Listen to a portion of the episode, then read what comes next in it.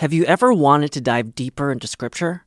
If so, you're in luck, because every day there's a new Scripture reflection from the thoughtful staff at America Media, thinking through big questions together, like what do Catholics believe about guardian angels? And what can Gen Zers take away from the Gospels? If you're already a subscriber, you can access these reflections in your email inbox or on our website. If you'd like to become a digital subscriber, it's easy to do. Just visit americamagazine.org slash subscribe, and you'll have full access to America's Scripture Reflections.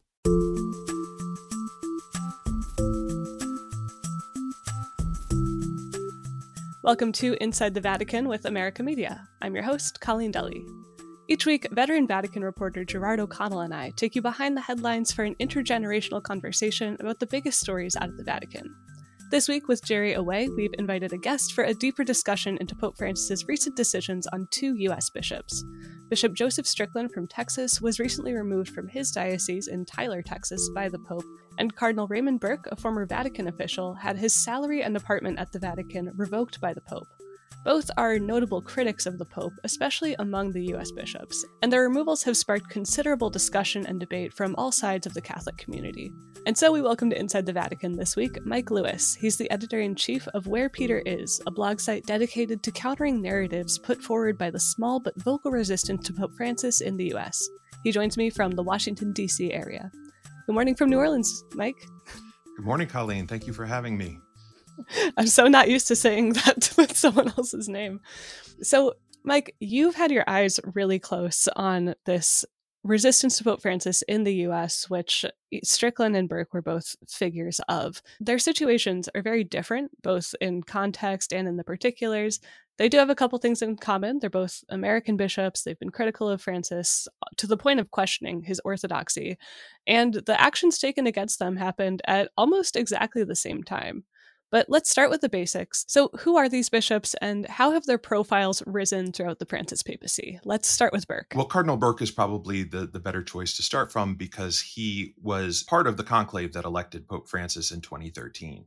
And by the end of 2013, he was already starting to voice a little bit of doubt, let's say, about the Pope's authority and the weight of Pope Francis's teaching. For example, when Evangelii Gaudium, which is the apostolic exhortation that Pope Francis released, that basically gave his programmatic overview for the church, when that came out, Cardinal Burke told Raymond Arroyo of EWTN's The World Over Live that the document wasn't part of the magisterium.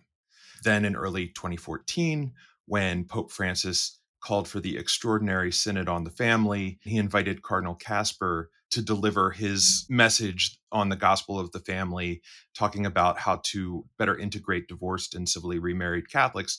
Cardinal Burke became part of a vocal resistance to this. And he was very outspoken during the first synod in which he took part. He said things like the Catholic Church seems like a ship without a rudder he was removed from his position as the head of the Vatican Supreme Court, the Apostolic Signatura. Why was he removed from the Apostolic Signatura? From what I understand, it was because Pope Francis approached him and asked him if there were reforms that could help simplify the annulment process. And my understanding is that Cardinal Burke said that such reform was impossible and Pope Francis decided to go ahead and work around him, essentially starting a, a, separate commission to revisit that question. And canon law was modified as a result. In 2015, he gave an interview where he was asked that if Pope Francis was to accommodate divorced and remarried Catholics, giving them access to the sacraments in some way, he told the reporter that he would resist. So this sets the stage for Amoris Laetitia, which is the apostolic exhortation that followed those synods. That came out in April 2016. About a week later, Cardinal Burke said that these were just private reflections of the Pope and didn't participate in the magisterium. So, once again, he's denying the magisterial authority of a landmark document of the Pope.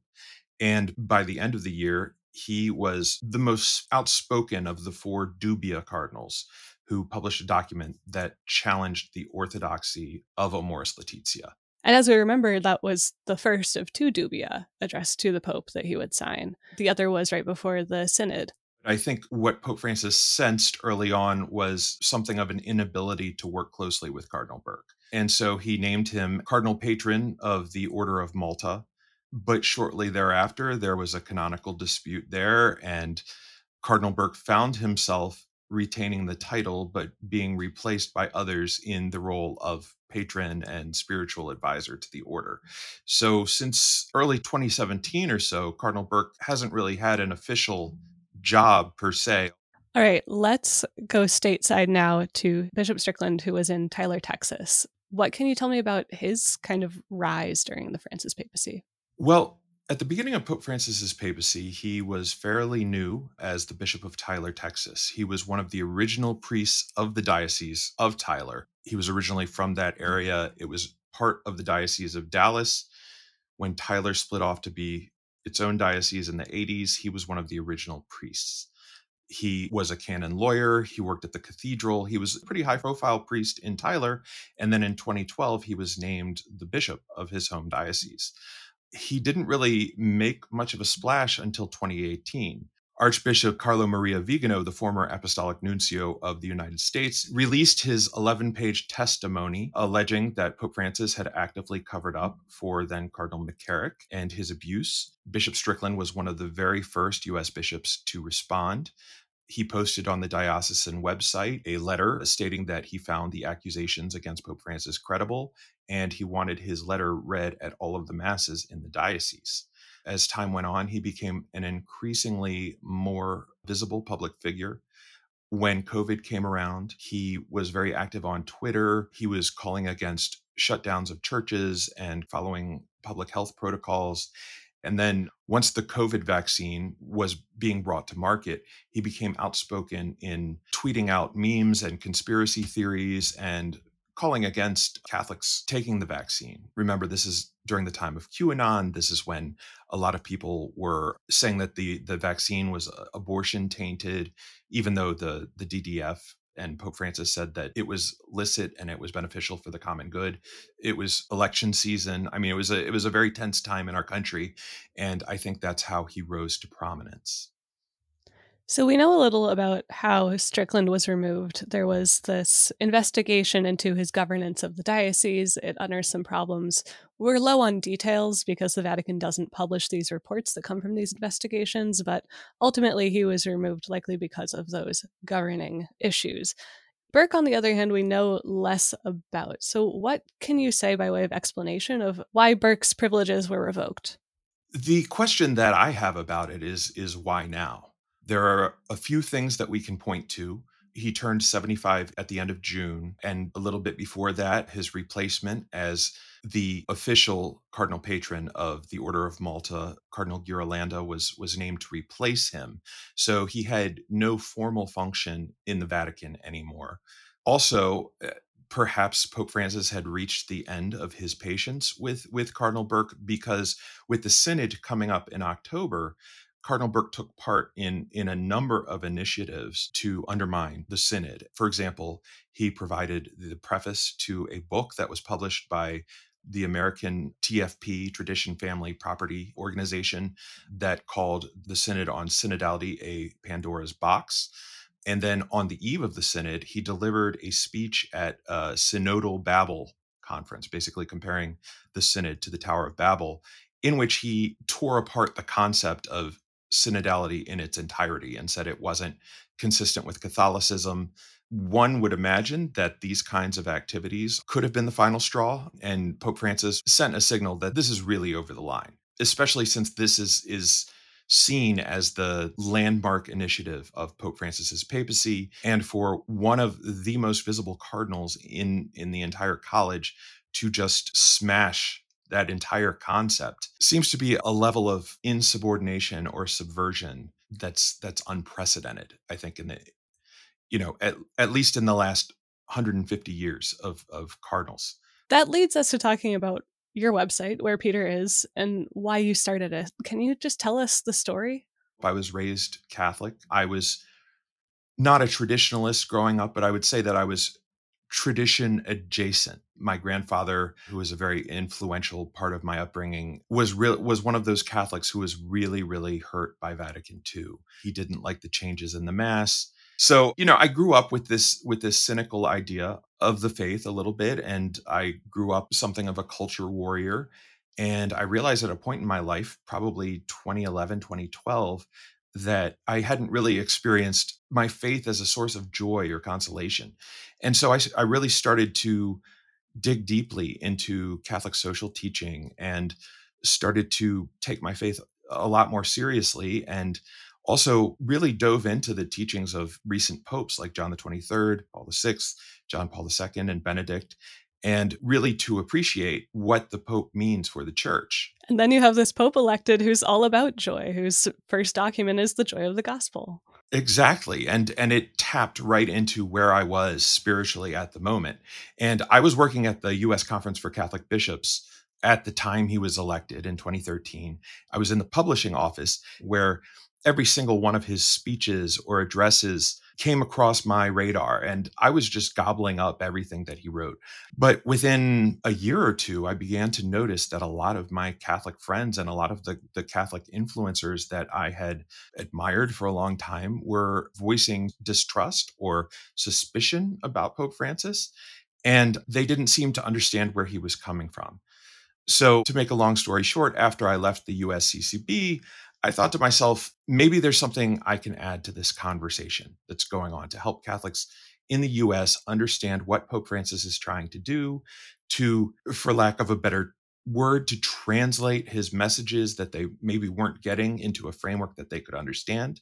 So, myself and a group of three other lay Catholics who had never met each other in person, but had sort of, we had sort of come across each other in these online debates as defenders of Francis we thought, why don't we put some of these conversations that we're having onto a blog or something? Okay, so you started where Peter is to respond to this mounting resistance to to clarify that the Pope is indeed the guarantor of orthodoxy and unity in the Catholic Church.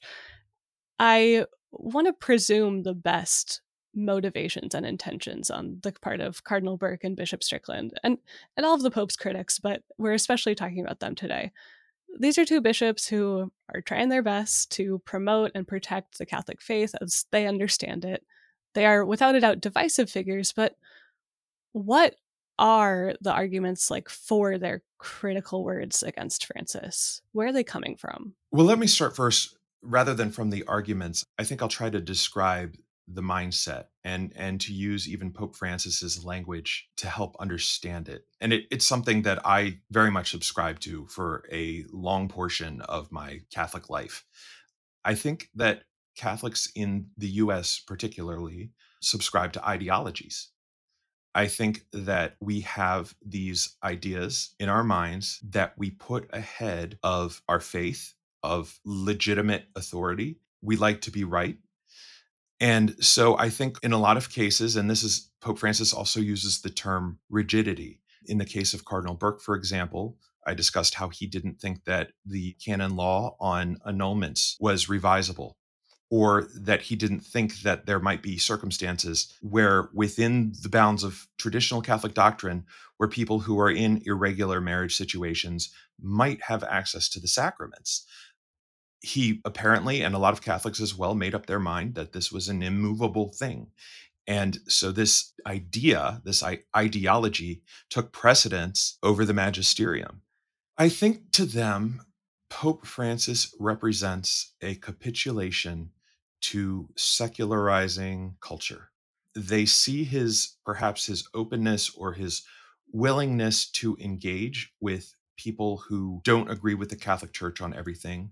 His willingness to to open an outstretched palm to Sister Jeannine Gramick, for example, who for a long time was criticized by church leaders for her work with LGBT people. They see this as potentially opening the door to a collapse in Catholic morality.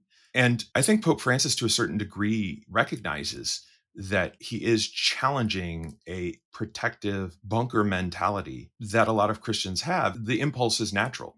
I have four kids and I'm concerned about the influences in the culture, but you can't shelter your kids either. And I think I think that's something that Pope Francis is calling us to recognize. Our culture has changed. And if we are going to operate and engage within that culture, a defensive and fearful posture simply isn't going to allow the Catholic Church to have a seat at the table in society. We're going to take a quick break.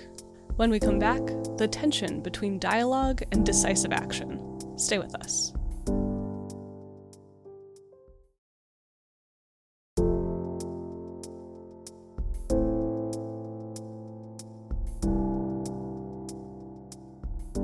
Mike, one of the big actions that had an outsized impact in the United States and had a lot of outcry was the restrictions on the traditional Latin Mass that Pope Francis issued in Traditionis Custodes. Now, generally, people who are in favor of Francis will say that he's really lenient with his critics. He allows for all voices to be heard. He really values dialogue. He even values like getting the arguments out there. He wants to hear from people who disagree with him. Critics of Francis in the US say the Pope is authoritarian, that he treats people who have questions or concerns or love the traditional Latin Mass unfairly. How do you make sense of that disconnect between those two approaches of Francis? Well, I think in the case of Traditionis Custodes, his decision to restrict the Latin Mass, we might note that he did not take action on that for the first eight years of his papacy. And as somebody who has watched the traditionalist movement closely, the rhetoric within that movement was getting more and more extreme against the Pope. They had already labeled him a dictator and a tyrant and a heretic they acted as if this was was a surprise but if you read summorum pontificum and the letter that accompanied it that's pope benedict's document that liberalized the use of of the tridentine mass he suggested that he didn't see any risk that widening access to the mass would would radicalize people or that the people who liked the older mass were against Vatican II.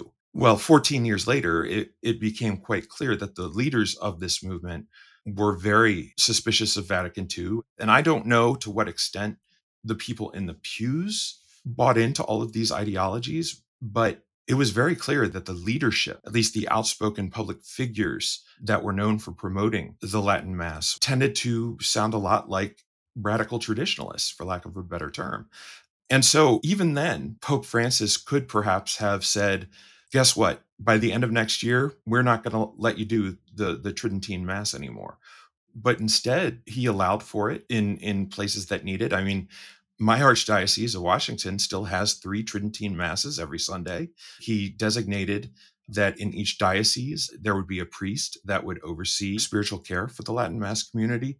So I, you know, even though I think that the measure may have shaken people up and and non-online Catholics maybe were taken off guard by it. I, I don't think that leaders of the traditionalist community, just like Cardinal Burke, should have been terribly surprised that that this happened. I mean, they were acting in open defiance of a pope, which is really harmful to church unity. I would challenge that he has been a tyrant in this regard. It seems like the common thread here is that, you know, he'll he'll wait a while to take a decision, but at some point he does have to act, right? He wrote in his letter accompanying Traditionis Custodes that he had done a, a, survey of bishops around the world and determined from this, you could call it a synodal process, that it was time to try to stop this movement of resistance against Vatican II that had become entangled in this. And same with Burke and Strickland, they had been critical of him for a long time. Now, I don't know that they were removed because of their criticisms of him or their attacks on him, even. But I wonder if you see their removals as giving an indication of where the line is with Francis, the line you can't cross. Well, it's interesting because I think that in the case of both of them, actually, a lot of a lot of Catholic observers, a lot of their fellow bishops wondered where the line was. For Bishop Strickland, to have endorsed conspiracy theories and to uh, advise Catholics not to get the vaccine for COVID, I thought that that physically endangered the members of his of his flock in Tyler.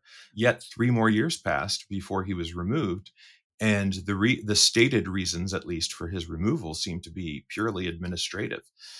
So I think that Pope Francis has a has a strong tolerance for dissenting ideas. Maybe I agree with with his critics that the line is arbitrary to a certain extent, but then again, I think that in reality, it's more likely that he let the line be crossed long ago before acting. And I'm aware as we're talking about this that you could make the argument that, you know, Burke had his privileges revoked because he was finished with his Vatican jobs and that Strickland was not removed for any critical of Francis reason, but because of these issues with governance in his diocese. So that complicates the narrative of these two bishops showing us where the line that cannot be crossed is. And some might interpret that as Francis looking for a reason to remove them while actually wanting them out because they're critical. That's that actually does seem to be consistent with something that that I've observed during Francis's papacy. I mean, he waited until Cardinal Mueller's 5-year term was up before replacing him at, at, the CDF. Speaking of being willing to engage with his critics, Pope Francis then invited Cardinal Mueller to be a full voting member of the synod. Absolutely. And and I think that that was a gesture that definitely showed that there needed to be a a variety of voices. Pope Francis I think is a lot more patient than a lot of his critics give him credit for. Well, some commentators have drawn this line between they say Pope Francis will put up with attacks on him, but he won't put up with attacks that seem to be damaging the papacy. And I, I wonder, do you agree with that interpretation? I think I do. When he criticized EWTN, for example, he said, I deserve criticism because I'm a sinner, but the church is harmed by these kinds of attacks on the Pope. You've taken up this role of one of the most vocal defenders of Pope Francis in the US. Is there anything that you disagree with him on?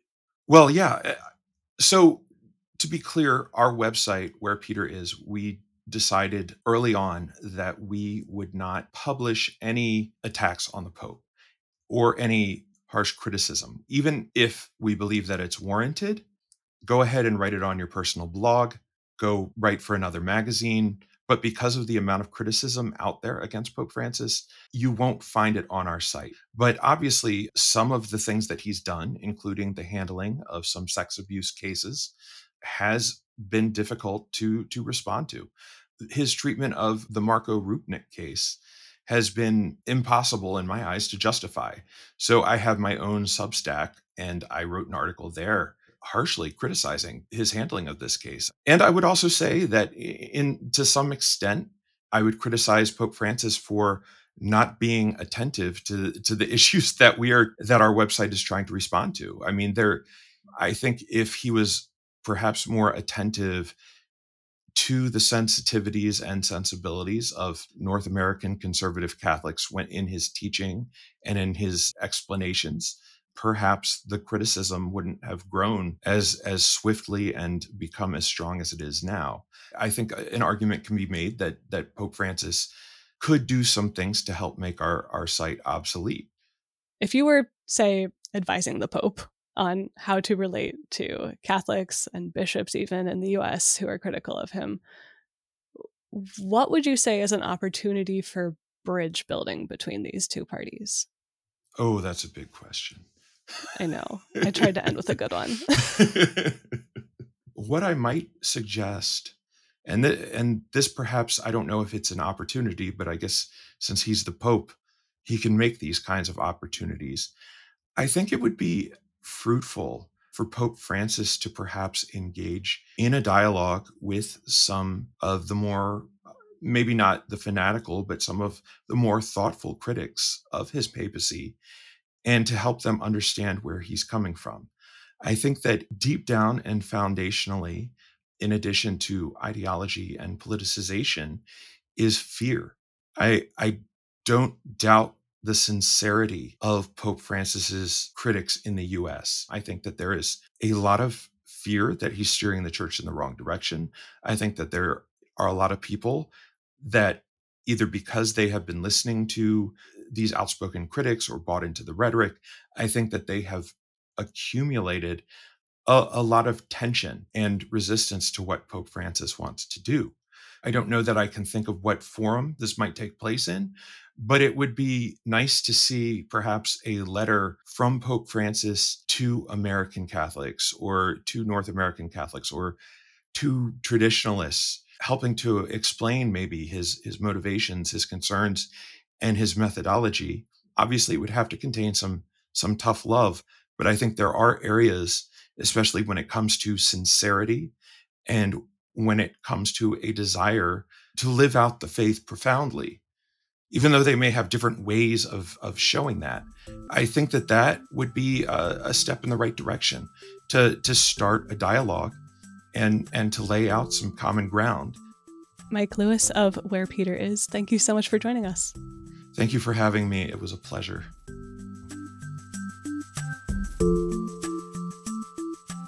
Inside the Vatican is a production of America Media. This episode was produced by Ricardo da Silva. Audio engineering by Kevin Christopher Robles. Our executive producer is Sebastian Gomes. To keep up with the latest news out of the Vatican, please follow us on Twitter, now X, at INSDE Vatican Pod. That's inside without the second I, Vatican Pod. You can also follow me on X at Colleen Dulle, that's C O L L E E N D U L L E, and my usual co host Jerry O'Connell at Jerry O Rome, that's G E R R Y O R O M E. Please consider becoming a digital subscriber to America Media. Just click the link in our show notes. It's easy to do, and it's the best way to support our work here on Inside the Vatican.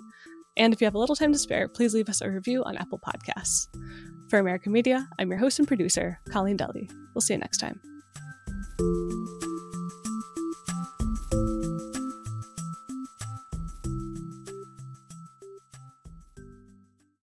Have you ever wanted to dive deeper into Scripture? If so, you're in luck, because every day there's a new scripture reflection from the thoughtful staff at America Media, thinking through big questions together, like what do Catholics believe about guardian angels? And what can Gen Zers take away from the Gospels? If you're already a subscriber, you can access these reflections in your email inbox or on our website. If you'd like to become a digital subscriber, it's easy to do. Just visit americamagazine.org slash subscribe, and you'll have full access to America's scripture reflections.